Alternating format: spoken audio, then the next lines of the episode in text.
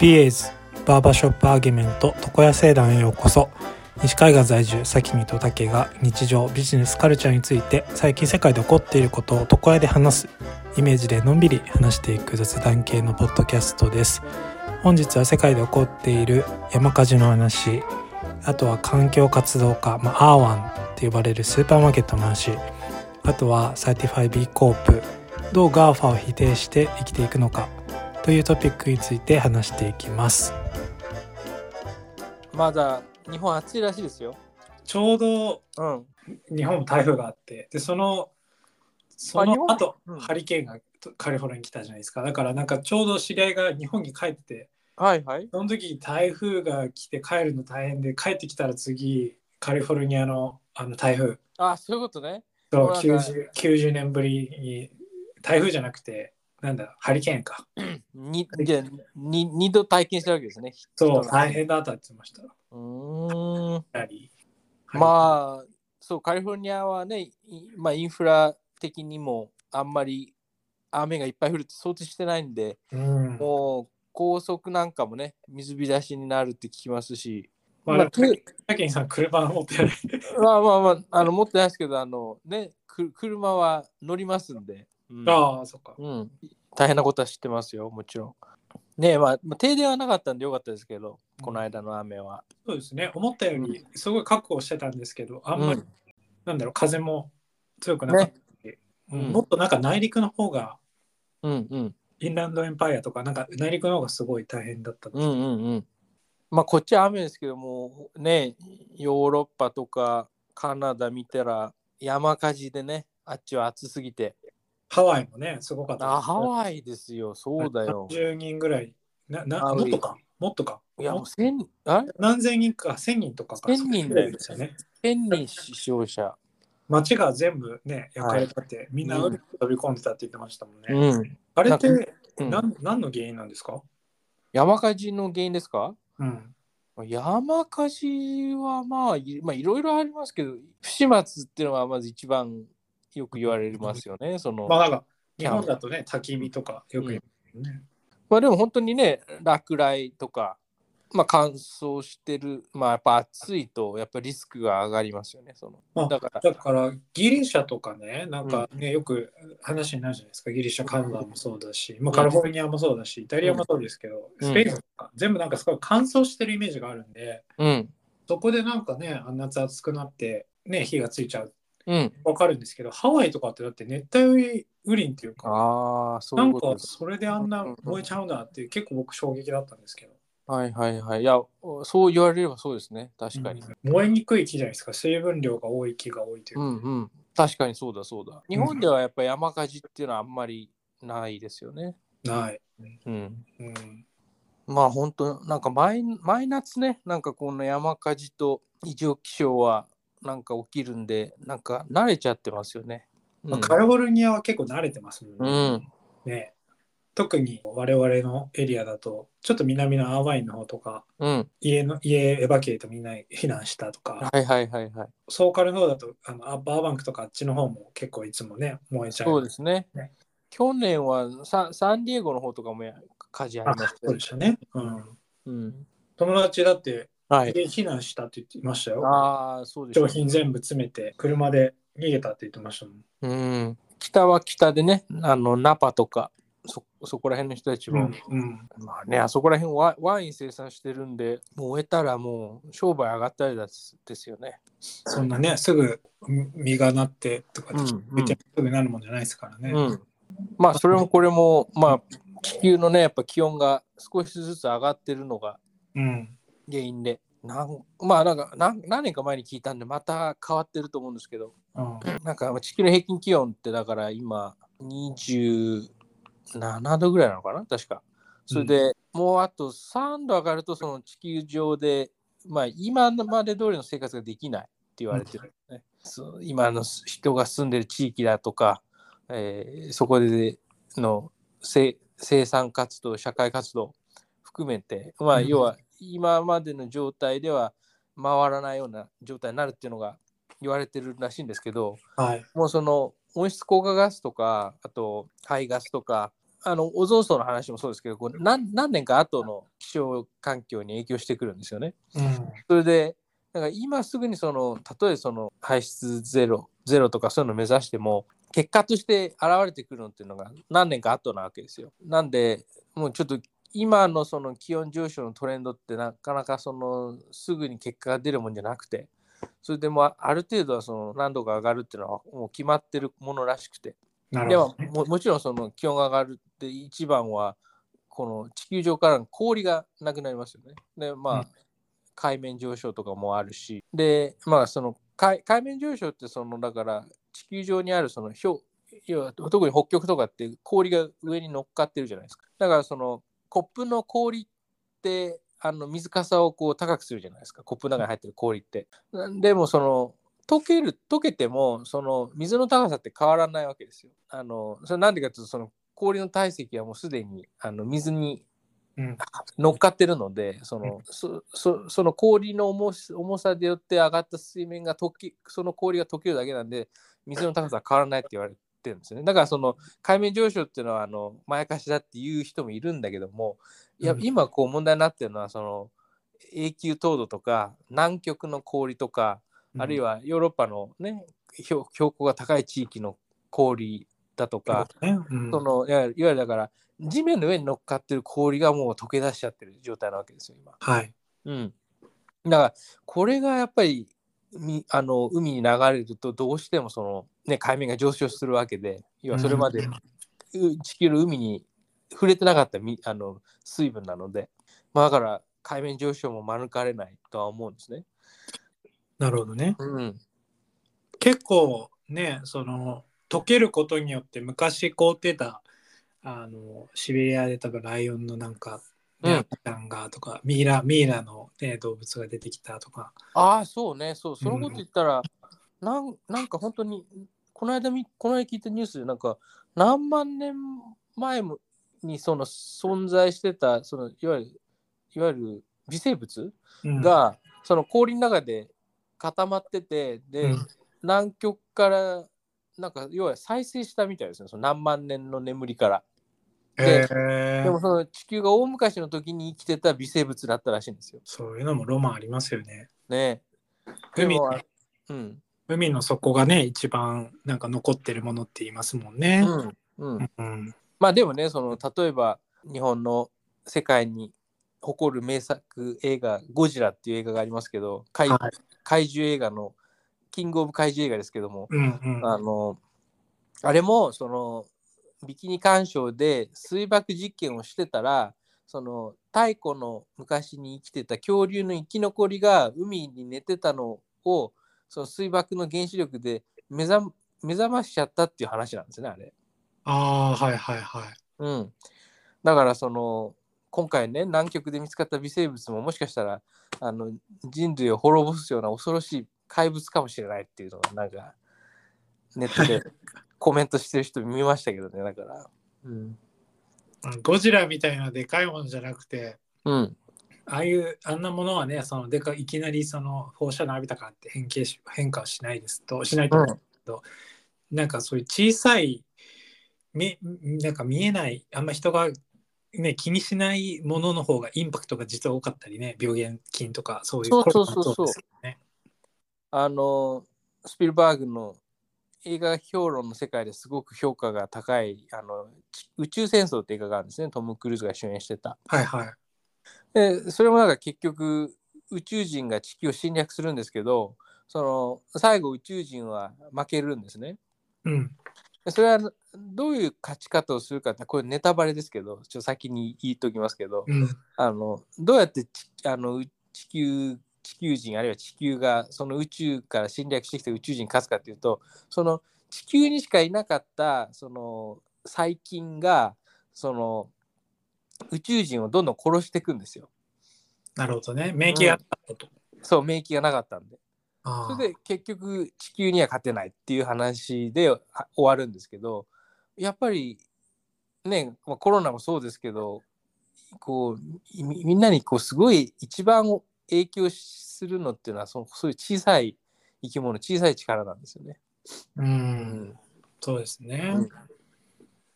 うんうん、だから小さい生き物が結局生き残るし、まあなんかやっぱりこうこのなんかなんでしょうね本当に自分も自分自分がやっぱ子供の時に比べてこう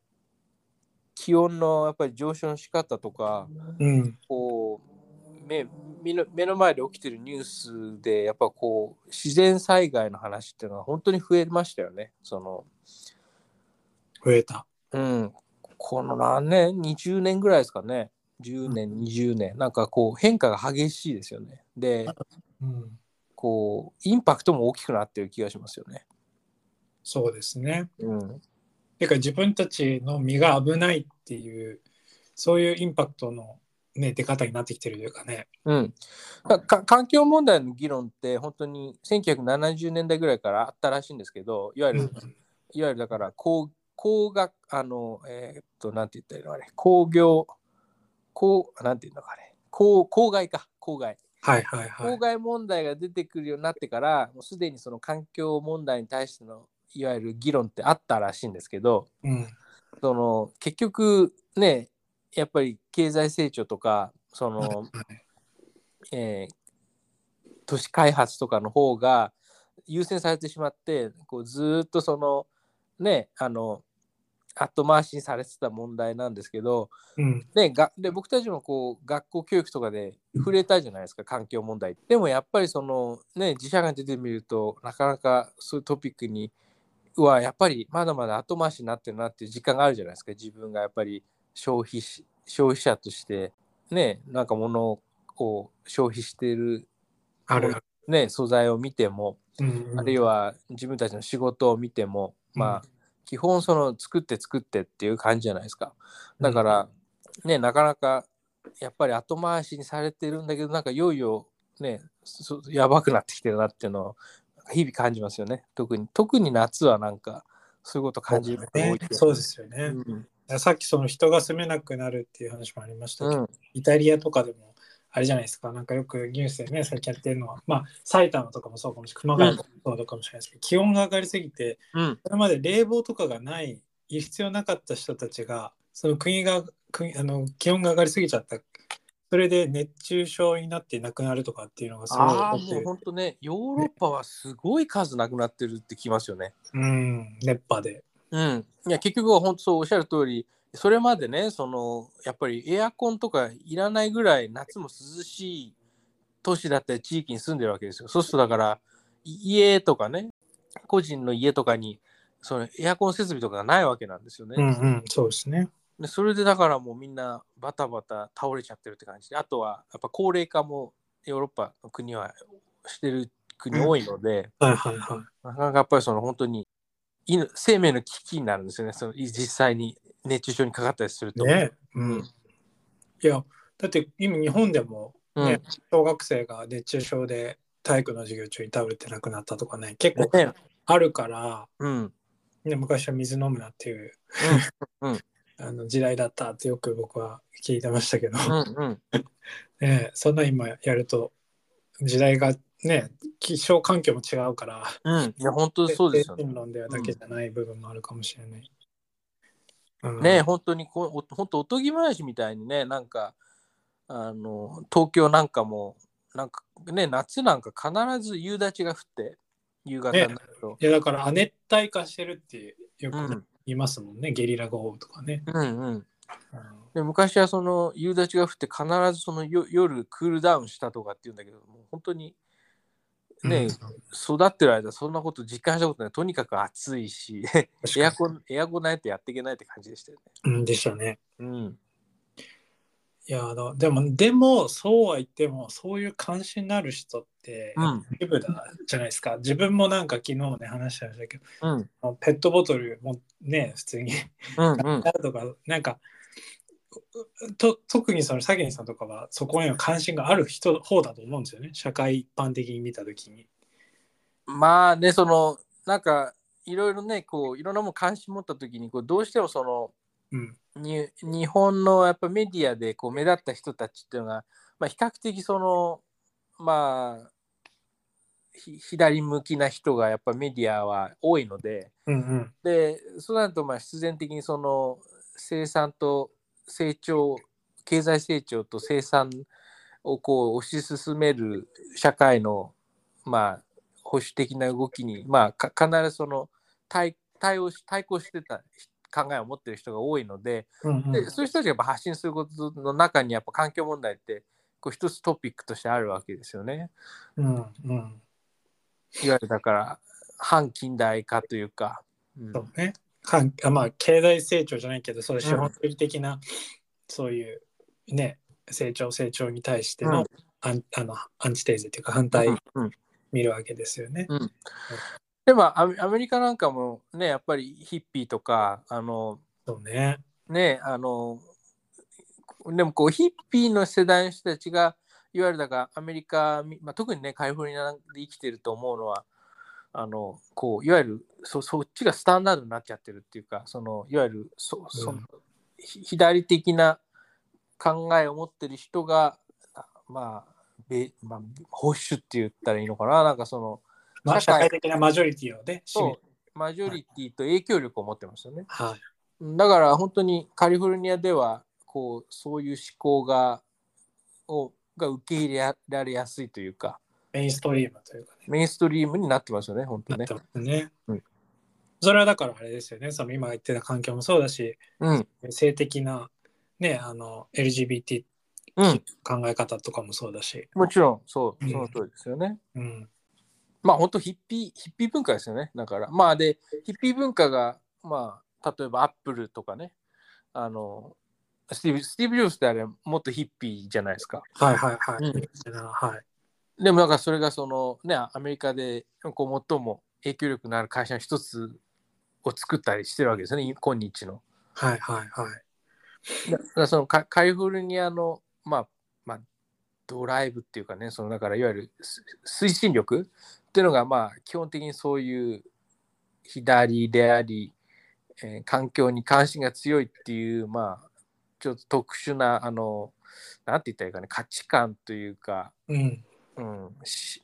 うん思考っていうかねなんかそういうトレンドをずっと持ってますよね。うん。だからそういう、で、セレブとかもね、うんそういうセレブリティとかそういうパーソナリティの人うんっていうのも、やっぱそういう影響をすごく色濃く受けてると思うし、うんうん。で、なんか最近そこで話になったのが、あの、うんうんハイエンドラグジュアリースーパーマーケット、オーガニックに特化したスーパーマーケット、LA で最近入る。そう滝さんねまだ行ったことないってこの間おっしゃってびっくりしたんですけどもう今もう LA でいもうなんて言ったらいいかな観光名所みたいな感じですよねだからこうねアメリカの人もなんかカリフォルニア来てる LA 来てるっつったらうなんか、なんていうのかな、ちょっと観光名所です。だからちょっとハリウッドのサイン見に行くみたいな感じで、うんこのスーパーのこのアーワンっていうスーパアーワン。うん、に必ず行くんですよ。それでみんなあの法外なスムージーとか買っていくんですよ。いやね、それもちょっとね、言われたから見たんですけどね、うんスムージーだけで8ドル9ドルとかしてるから、うん。なーに、8ドル9ドルって日本円で今145円、140、100、1ドル145円。うん。で、だから145円でか計算するとね、 えらい額ですよ。いくらえ ?2000 円ぐらいそんなしない。そんなしない、そんなそんなしないけど、はい。いやーいやでもねそういうそのオーガニックに特化したっていうとやっぱり僕の中でパッて浮かぶのは、あうん。れですよねスプラウツとかうん。だとなんですけどうん。まあホールフーズはあれだけど別にあのオーガニックオーガニックというかそのお肉とかもありますけど、うん。うん、でもそういう健康志向なスーパーってねもう聞いたことなくてでもなんか昨日その話をしてて思い出したのが、うん昔なんかローラがうん。 LA にに拠点を移しはいはい。今もね。そう今もね日本のテレビに出なくなってうん。こうなんか坂上忍がうん。訪問するみたいなやつがあったんですね。ああ、そうなんですね。その時にとそういえばこのなんかこのスーパー。そう、アーワンのなんかオーガニックなんとかなんかスムージーとかあっていうだったのかなって。はいはいはいはいはい思ってないですけどね。うん。だからそういう本当になんかセレブリティというかね。そう、このもう本当に3年ぐらいい。ですかね、こうい一個できてまたできてまたできてって最近のやつは確かビバリーヒルズに一個あるのかな今、うん、が一番新しいやつだと思いますけど、ね、うんでもその場所がじゃあどこにあるのかって考えたらまあうん3店舗弱ぐらいあるじゃないですか、うん場所どこにあるかって言ったらもう面白いぐらいにうんあれですねその LAX の空港の上にしかないんですよ、ああなるほどね、そうそうんうんだからやっぱりでもそういうね、まあ、LA って言ったらああいうサンタモニカとかうんあの方じゃないですか、カルパスとかああいうう、んうんうんねなんかザ・ LA と LA のピなんかその人たちってそっちじゃないですか、なるほどいいわゆるロサンゼルスメトロポリタンエリアなわけですねそうそうあとはあのコースト沿いとかね、うんうんうんうん、にあるみたいですけどねそれもなんか面白いですよねうんうんだからね、こう、いなんか教え昔教えてもらってびっくりしたのが、アメリカって、あの、け経済状況によって、その、肥満度が全然違うんですよ。はいはいはいで、それで、あの、アメリカって、その、貧困層であればあるほど肥満率が高いんですよね。そうですねう、うんん。で、お金持ちであればあるほど、ちゃんと野菜買うお金があったりとか、あの、オーガニックのご飯毎日食べれたりとかするんで、あとはジムに行けたりとか、運動する時間もあったりするんで、その、なんか痩せて健康なんですよね。はいうん。で、なんかまあ、これ一説に言うと、だから人類がね、その、き飢餓から脱出したとも言えるんだけども、うん結局安直なあの食生活をしてるとアメリカでだから肥満になってしまうんですよね普通そのそう、そこ、その話っていうと、昔なんか、あのアメリカ来る前にルポを読んだ,、読んだのを覚えてて、やっうんぱりアメリカってやっぱりその日本よりもそういう公共サービスにうんあの一般あの民間企業が入り込んでるじゃないですか、うんだからマクドナルドが小学校の給食出してたりするわけじゃないですか、そうですねうんだからってなるとやっぱりそのハイカロリーでうんで家家でそのご飯が出ないフードスタンプが必要なはい子供たちってやっぱりその貧困層の子供たちって学校でしかご飯食べれないと。うんでそういうあの普段ご飯食べてなくてそういうハイカロリーなポテトとかそういうパンとか、そういったものしか食べないとどんどん太っていっちゃうとだからアメリカっていうのは3分の2がその肥満オビスうんだっていう、なんかルポを読んだんですよねうんなるほどなるほどその多分ルポ書いてた人も結構左寄りだったかもしれないですうね、んう今ん日本もどんどん当時あれですよ橋本さんとかがうんものすごいその大阪とかのうん公共サービスみたいなのを、その民営化するっていうまあ小はい泉さんもそうだ,、そうだったと小思う泉さんもそうですよねうん民営化するって民営化の行き先はここだぞみたいな感じのうんうだんった気がしたんですけど、うんうんうんそう覚えてますねだからだからアメリカであこんなに太ってる人もいいんだって、うんうんまあだから本当にうんまあ本当だからそういう健康とかオーガニック食材とかっていうのが、まあ、いわゆるシンボルスタータスステータスの、まそうあで、象ね徴になるわけですよね。だからねあの きそういうオーガニックとか健康志向っていうと、やっぱその今言ってたスムージーとかねうんいや朝そのスムージーを飲んで、うんそしてまああのあれですよねえーっとルルレモンのね服を着てあそうさルルレモ ン。うん、そうそうあのレギンスとかねええもう最強ブランドね。うん、それ今をだだってなんかブランド力で言ったらナイキよりも超えたんですよね確か。そうですからね自己総自己じゃあえっと時価総額か、うんき結構すごいことになってるってうん、いや高いですもんルルレモン買えない、うん僕はあのえっとクリーニング屋さんでね一回あのいっぱいあの洋服出してなんかもあの引き取りたかったんですけどあのほら車がないんであの持ち持って帰るじゃないですかだうんからそのちょっと袋くれないって言った時にうんあのエコバッグもらったんですよほうほうあでそれはもうなんかお店で多分忘誰か昔のお客さんが忘れてたやつをくれたと思うんですけあどそれをそのエコバッグはルルレモンのバッグでしたね、 うん、ーじゃあルルレモンは持ってないけどそうエあコのバッグだけ持ってるもらい物のエコバッグは1個持ってますね。 なるほど。そうだからそのアーワンのね話をしていろいろ調べてたら、実は実はボストンに東海岸がき起源というか元で、うんそしてしかも日本人が始めたっていう衝撃の事実がそうなんですよ、僕もこれね、だから、い LA でね、このスーパー高いし、流行ってるし、なんだと思って、ちょっと調べてね、しあの知ったことなんですけど、その